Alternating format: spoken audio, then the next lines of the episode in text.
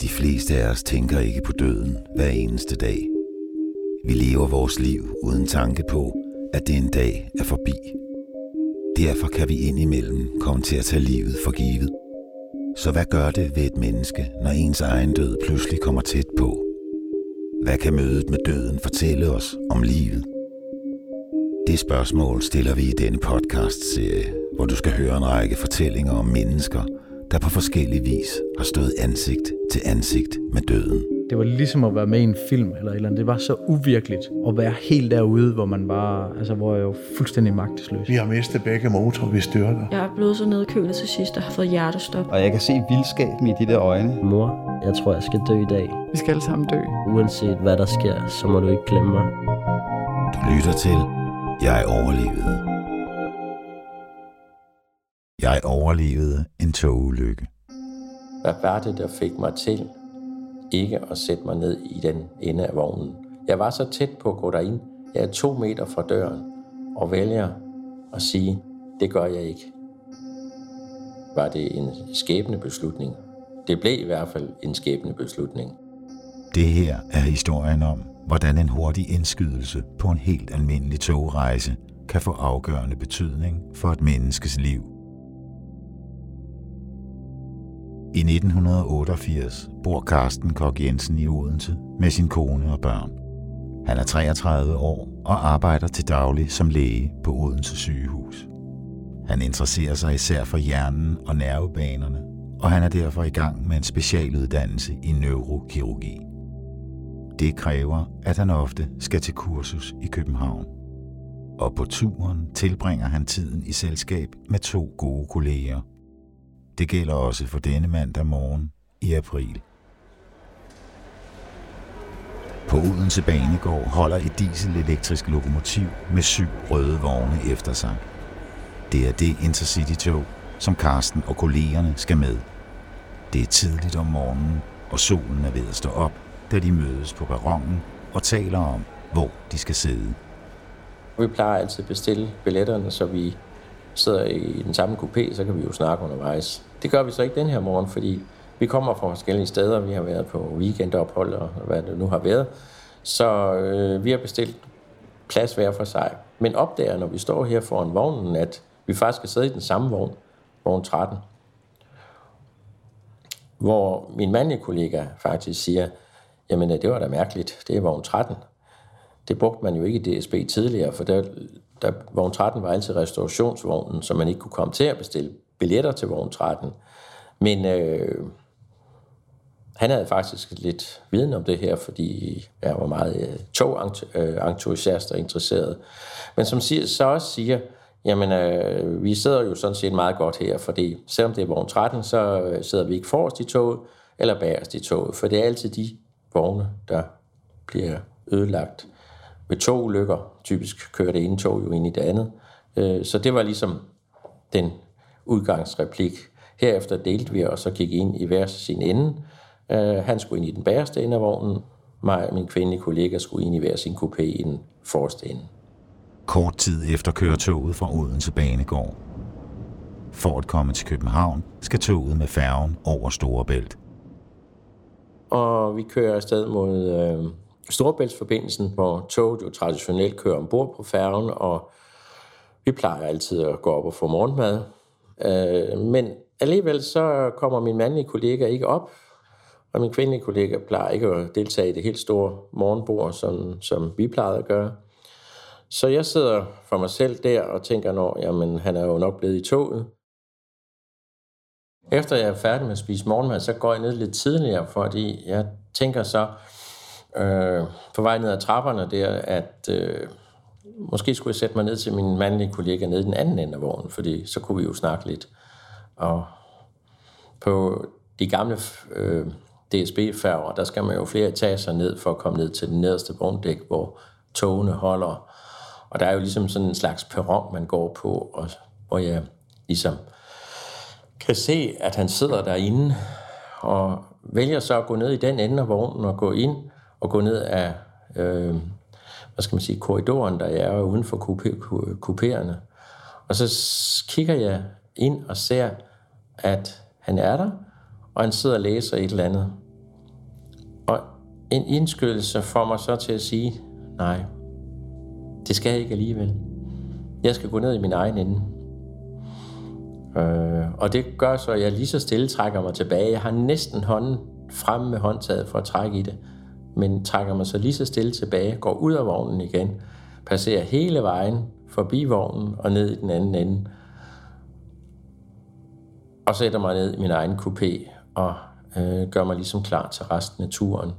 Uden at skænke den tanke anden af, nu, øh, nu skal jeg sidde her og læse min bog, og, og så opleve den her fine øh, forårsmorgen, øh, lidt frost, og solen er på vej op, som jeg har kunne se det op for færgen. Og forberede mig egentlig på en, en dejlig tur. Hvis vi havde siddet sammen, var vi nok kommet til at snakke en masse om, hvor skal vi arbejde hen, når vi bliver færdige med vores uddannelse og sådan nogle ting. Og det var måske ikke lige det, jeg måske havde lyst til den morgen. Så jeg, der tager jeg plads og får fundet min bog frem. Den havde jeg i bagagenet i min taske, der lå henover. Og bemærker så også, at bagagenettet er lige der henover med, med de, de der snore, der var. Jeg læste øh, en bog øh, om, øh, hvordan man timer tiden for operation af særlige øh, medfødte malformationer eller medfødte misdannelser, der er på hjernens blodårer. Og, og det kan man sige, det er jo selvfølgelig måde spændende, men det er også lidt kedelig læsning, det er tidligt om morgenen. Karsten falder i søvn kort efter Intercity-togets afgang fra Korsør i retning mod København. Mens han sover, begynder det at nærme sig Sorø station. Før stationen er der et sporskifte, og på grund af sporarbejde er det nødvendigt at skifte to spor, fra spor 1 til spor 3 det er afgørende at sænke hastigheden for at komme sikkert igennem. Men lokomotivføreren har overset det signal, der skal få ham til at bremse toget. Det, som jeg aldrig glemmer, det er, at lige pludselig så bliver jeg vækket ved en voldsom øh, bevægelse i toget. Øh, man er jo vant til en gang imellem, og specielt tidligere ved sporskifterne, der kan man godt slingre lidt. Men det her, det var meget voldsomt. Jeg kan mærke, at alle de andre passagerer i, i øh, kupéen bliver lige så opskræmte som jeg. Fordi lokomotivføreren ikke har sænket farten, kører toget nu ind i sporskiftet med lidt over 100 km i timen, hvor det burde køre med 40 km i timen. Han har trukket i nødbremsen, men der går et par sekunder, før den bliver aktiveret. På det tidspunkt er det for sent. Og jeg tænker, nu vælter vognen. Men det gør den så ikke i første omgang. Toget klarer det første højre sving til spor 2. Men da det skal over i spor 3, kan det ikke holde sig på skinnerne. Det går så stærkt. Og jeg har... Der er kun et i mit hoved her. Det her, det går galt. Jeg kan godt se, at vi har høj hastighed på, og et sekund senere, eller hvor lang tid der nu går, der hopper vi af sporet og begynder at køre på svælerne, så vi vi, vi hopper simpelthen hen ad svælerne med en stor hast. Det kan man se udenfor. Der er ikke længere kontakt mellem toghjulene og jernbanen. I stedet brager vognene hen over svælerne, som er de trælægter, der ligger på tværs mellem skinnerne. Jeg prøver at gribe efter bagagenettet. Jeg når ikke at få fat i det. Jeg når at tænke, at nu dør jeg.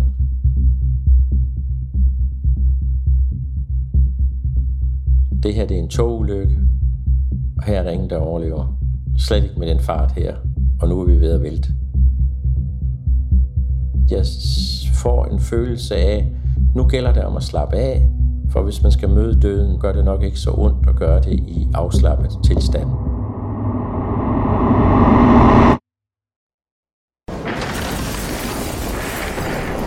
Togvognen vælter, og passagererne bliver kastet rundt inde i kupéen. Karsten mister bevidstheden og bliver slynget næsten 3 meter fra sin plads ved gangen og hen mod vinduet. Her rammer han væggen med hovedet og får en stor flænge i panden. Han vågner igen, da vognen ligger stille. Det næste, jeg husker, det er, at vognen ligger om på siden, og jeg ligger nede ved siden af vinduet, som er smadret. De andre ligger også. Vi ligger oven i hovedet på hinanden. Øh, vognen skråner lidt op af en skrænt, som vi ligger op af. Og øh, der er ganske lidt plads mellem jernbaneskråningen og vognen. Karsten kravler ud af vinduet og er nødt til at bane sig vej mellem den tunge togvogn og skråningen, som den ligger opad. Men det er nok til, at man kan masse sig ud under vognen og op ad skråningen, som var sådan lidt fedtet, kan jeg huske. Og i det, jeg ligger under vognens tag og presser mig den vej op, ligesom de andre i øvrigt går, så går det op for mig. Det her, det virker sindssygt. For jeg har 40 ton stål hen over mig, og hvis det nu skrider. Men øh, jeg skal... Ja, jeg kommer op. Så ser jeg et vanvittigt scenarie. Der ligger togvogne ind over hinanden. Vores vogn og den efterfølgende vogn ligger ned i skråningen, og folk er selvfølgelig oprørte. Der er folk, der græder, nogen, der skriger. Hele toget er afsporet. Omgivet af træer ligger de røde vogne som en lang slange og krydser ind over jernbanen. Flere af dem ligger på siden, blandt andet vogn 13 og 14, der ligger i grøften mellem skinnerne og skoven. Vogn 15 er blevet kastet på tværs hen over vogn 14. Karsten er i chok, men han kommer til sig selv igen ved lyden af sin kollega, der kalder på hjælp.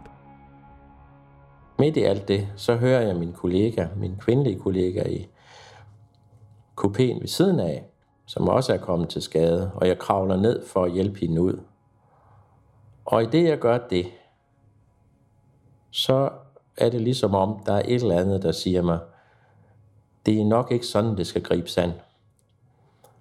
Vi er, sådan som jeg kan se det, midt ude i skoven. Så jeg tænker, det her, det, det var det var, det var noget, inden der kommer nogen og hjælper os. Så jeg løber frem i en, hvor jeg lige kan mellem togvogne, der er afbrudt, sådan så jeg tænker, at de fleste folk kan høre og se mig, så råber jeg, at jeg er læge, og at hvis der er nogen, der umiddelbart har sidder med folk, der er livstruet ramt, så, så skal de øh, henvende sig til mig, fordi så vil jeg prøve at, at hjælpe jeg ved ikke lige, hvad jeg tænkte. Jeg havde ikke ret meget hjælp med, men øh, noget andet, jeg vidste, det var, at jeg er nødt til at prøve at få oversigt over, hvor slemt er det her, og hvor er de sværeste skadekommende, for lige om lidt vil der være noget redningspersonel, og så kan det være værdifuldt at vide, hvor er de sværest kvæstet, for at man kan evakuere dem, der er truet, mest truet først. Det sted, hvor vogn 13 væltede ned i grøften, lå der en stor sten. Det betyder, at vognen er blevet flået op, mens den kurede sidelands langs med skinnerne. Flere er døde på stedet. Karstens kopé var en af de få, der ikke blev smadret af stenen. Og folk var gode til at rapportere tilbage til mig, sådan så jeg kunne øh, komme frem der, hvor man tænkte, der var umiddelbar livsfare mens jeg så kunne gå videre, eller løbe videre, og kravle blandt andet ned tilbage i vores vogn, vogn 13, og kom jo så ned i den her væltede vogn, og jeg kan huske, der var meget mørkt, og bliver meget overrasket, da jeg kommer ned i den sidste del, dernede, hvor jeg faktisk selv havde tænkt mig, at jeg skulle sidde nogle minutter tidligere. Der kravler jeg rundt i jorden og finder de døde. Jeg har ikke noteret mig, hvordan de ser ud.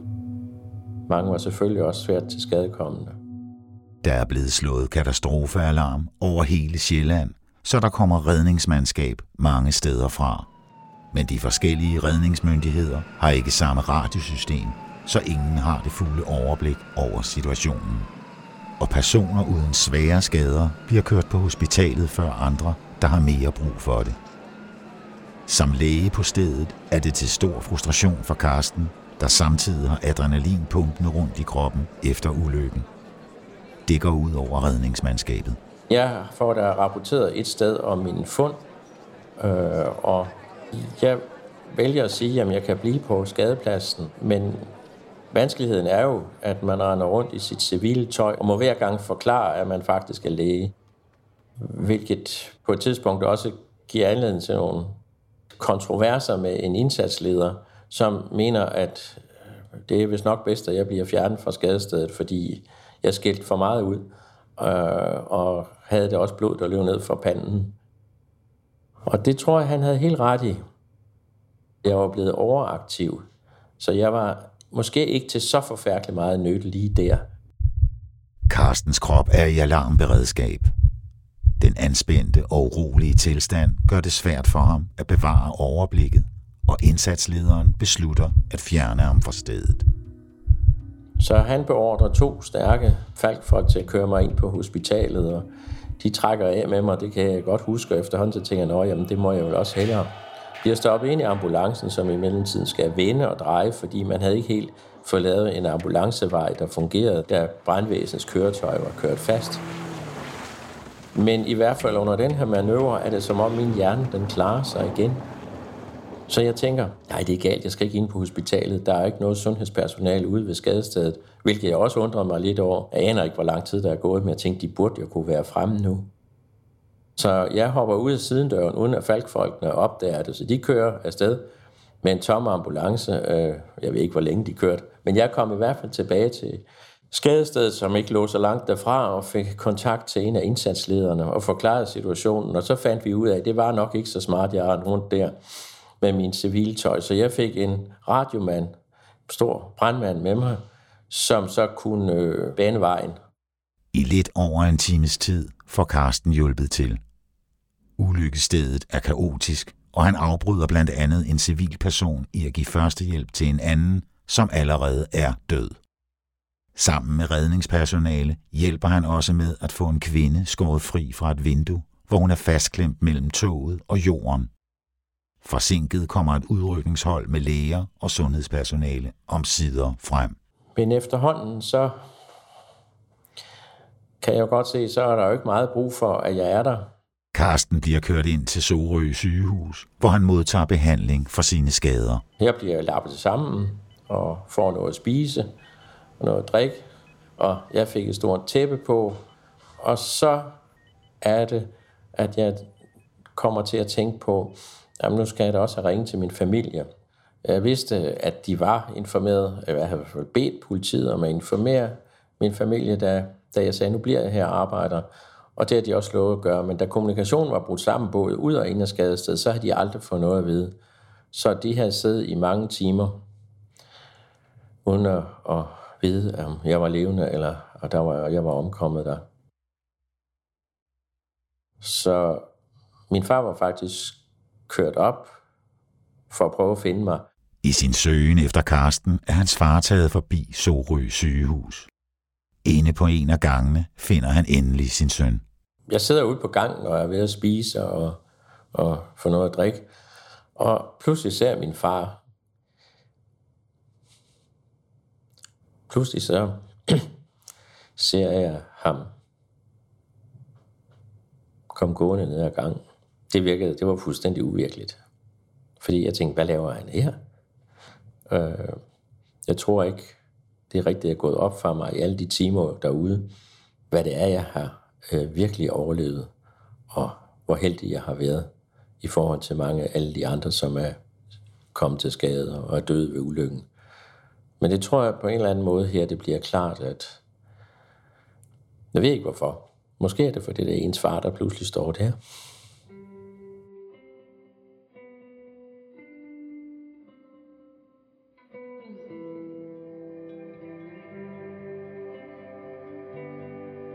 Karsten får også kontakt til sin kone, som han taler i telefon med. Hun spørger ind til ulykken, og det får ham til at indse noget, han ikke havde tænkt på tidligere. Hvad med din anden kollega? For jeg fortæller om, hvad der sker med den kvindelige kollega. Det var eneste, jeg kendte, der var med toget. Og så går det op for mig, jamen ham har jeg jo slet ikke set. Og jeg ville forvente, at han havde, ville have hjulpet, hjulpet til, hvis han havde været der. Det kunne jo også være, at han var til skadekommen, og jeg bare ikke havde set ham og kørt et eller andet sted hen. Men der kom en frygtelig tanke til mig, at måske havde jeg erklæret ham død, uden at kunne vide, at det var ham. Tanken får Karsten til at undersøge, hvad der er sket med kollegaen. Hans far kører ham derfor rundt til de sygehuse, hvor de omkomne befinder sig. Og kunne så konstatere, at han var ikke blandt dem. Og jeg ville ikke senere kunne tage tilbage til Odense og møde hans øh, kæreste, øh, hvis jeg ikke havde taget den vidshed. Det tog nogle timer, inden vi så kom tilbage til Sorø, hvor jeg så får en transport tilbage til, øh, til færgen, for det var jo stadigvæk, jeg skulle med færge. Jeg tror, jeg kører med en, øh, en øh, falkbil, og så bliver jeg placeret i, i restauranten. Og det er egentlig også en mærkelig oplevelse, for det, der har de ligesom hørt om det, der er sket. Så, så jeg, jeg får en fyrstelig betjening. Jeg får mad, og jeg ved ikke, hvor mange gule øl jeg drak. Det var som om, at jeg var helt utømmelig. Det er den her mærkelige, hvad skal man sige, urfølelse af, at man skal have noget at spise, og man skal have noget at drikke. Efter færgeturen bliver Karsten kørt til Odense, hvor han bliver genforenet med sin kone og børn. Ved mit gensyn til med familien er det jo klart, at vi var både glade og kede af det på en gang, og vi var også kede af det, fordi vi var godt klar over, at der kunne være sket noget med min kollega. Så det var gensyn med, med tryghed og varmen, blive puttet, men altså kroppen kunne ikke falde til ro. Der var bestandigt den her uro. Det er umuligt at sove. Det er som om hele systemet er pisket op. I løbet af aftenen er der stadig rapporter for redningsarbejdet ved ulykken. TV-avisen mandag den 25. april. Togulykken i Sorø i morges har kostet mindst 8 mennesker livet. 72 blev mere eller mindre hårdt kvæstet. Men dagen efter ved Karsten endnu ikke, hvad der er sket med kollegaen. Lige indtil telefonen begynder at ringe. Jeg mener, det er politiet, der ringer op og fortæller, at min kollega er fundet død under den efterfølgende vogn. Og det betyder, at han som andre, der døde, var blevet revet ud af toget og blevet kørt over af først vores vogn og derefter den næste. Og den trøst, der er i det, er jo selvfølgelig, at så voldsomme skade, det er der ikke nogen, der overlever, og der er ingen tvivl om, at han har været død på stedet. Han bliver også spurgt, om han vil informere den kæreste, som kollegaen har boet med i mange år. Vi kendte jo hinanden, og vi så så også privat, os der var i det her kursus, uden at have en dyb kendskab til hinanden, så ville det ikke være ville ikke min primære opgave. Det er politiets opgave, og det blev vi også klart enige om, at sådan var det. Men som vi også sagde, vi kommer gerne ud og er med. Øh, så min kone og jeg tog, tog med derud. Øh, og det var selvfølgelig en meget bevægende oplevelse, og en ubehagelig oplevelse, men også en nødvendig oplevelse. Og jeg kunne fortælle, at der var ikke nogen, der kunne have gjort noget for ham. Samtalen med den afdøde kollegas kæreste er med til at sætte gang i tankerne hos Karsten. Da politiet fortæller om, hvad der er sket med min kollega der over for hans kæreste, så tror jeg, at der kommer nogle, hvad skal man sige, nogle tanker til mig om, jamen det kunne jo lige så godt have været mig. Jeg kunne have siddet lige ved siden af ham, da ulykken sker, og være død ligesom ham og alle de andre, der sad nede i de kupéer.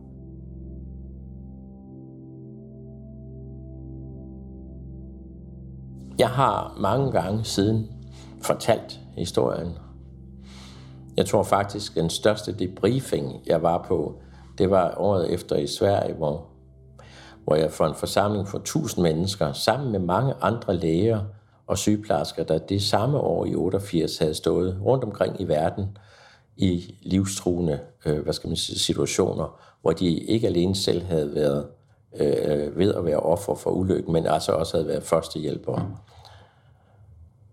under, under den foredrag, som jeg holdt, tror jeg, jeg har holdt det længste et minut tavshed, simpelthen fordi jeg kunne ingenting sige.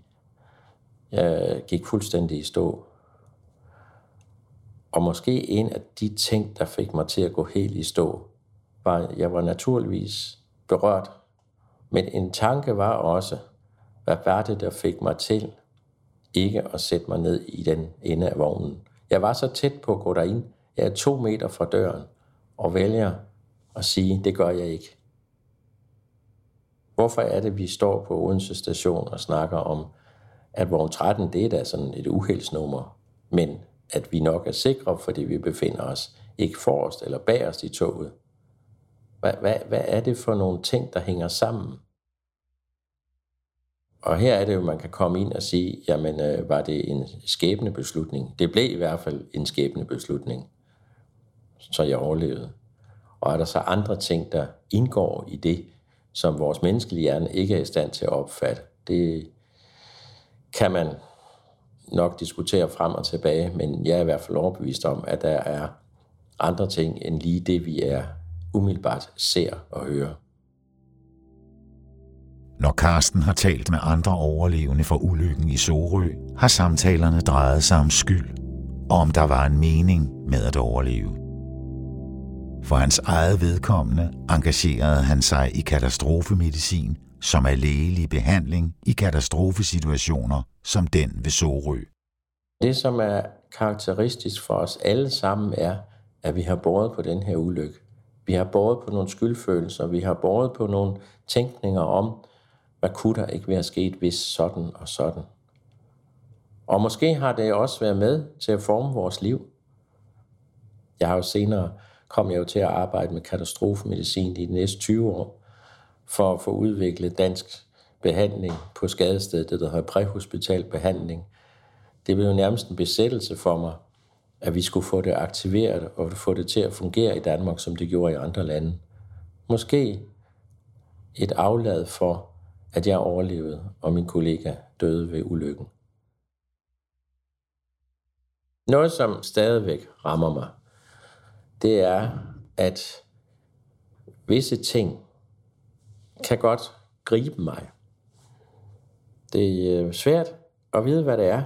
Det kan være et musikstykke. Det kan være se mennesker i sorg. Og ikke altid, for jeg har stået blandt mennesker i sorg så meget i mit professionelle liv i tiden efter, og skulle aflevere rigtig ubehagelige budskaber. Men nogle gange, så bliver jeg overvældet af en trang til at græde. Og nogle gange, så gør jeg det. Så kommer der nogle hulk, og jeg kan mærke, at jeg får tårer i øjnene. Jeg kan mange gange genkalde mig situationer, hvor jeg har siddet sammen med pårørende til patienter, hvor, hvor det pludselig kommer. Hvor jeg er nødt til at forklare mig bagefter, hvorfor, jeg, hvorfor jeg tror, jeg får det sådan. Jeg mærker deres, deres, deres angst, deres fortvivlelse, som jeg måske mærkede den dengang. Og det går lige i sjælen på mig. Jeg tror faktisk ikke, det gør noget at vise at selvom man er læge, og selvom man står i de situationer, at man også kan være menneske, men man også har oplevet nogle ting, som jeg så heller ikke er bange for at fortælle folk, at det er måske derfor. Men er lige så meget det, at man føler deres sorg øh, ind i sin egen krop. Med otte omkomne og 72 kvæstede er afsporingen ved Sorø i 1988 en af Danmarks historiens værste togulykker.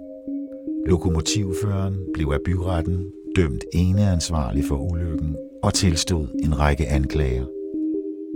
En af de alvorligste var uagtsomt manddrab. Han fik 50 dagbøder af 200 kroner og skulle betale sagens omkostninger. Han fortsatte ikke sit arbejde som lokomotivfører. Efter ulykken blev der indført fælles nationale beredskabsplaner, og et radiosystem gjorde det lettere at kommunikere ved skadesteder. I Folketinget fremskyndede man planerne om et nyt sikkerhedssystem, der skulle bremse togene, hvis togføreren kørte for stærkt eller var uopmærksom under kørslen. Du har lyttet til at overleve. Mit navn er Sten Jørgensen.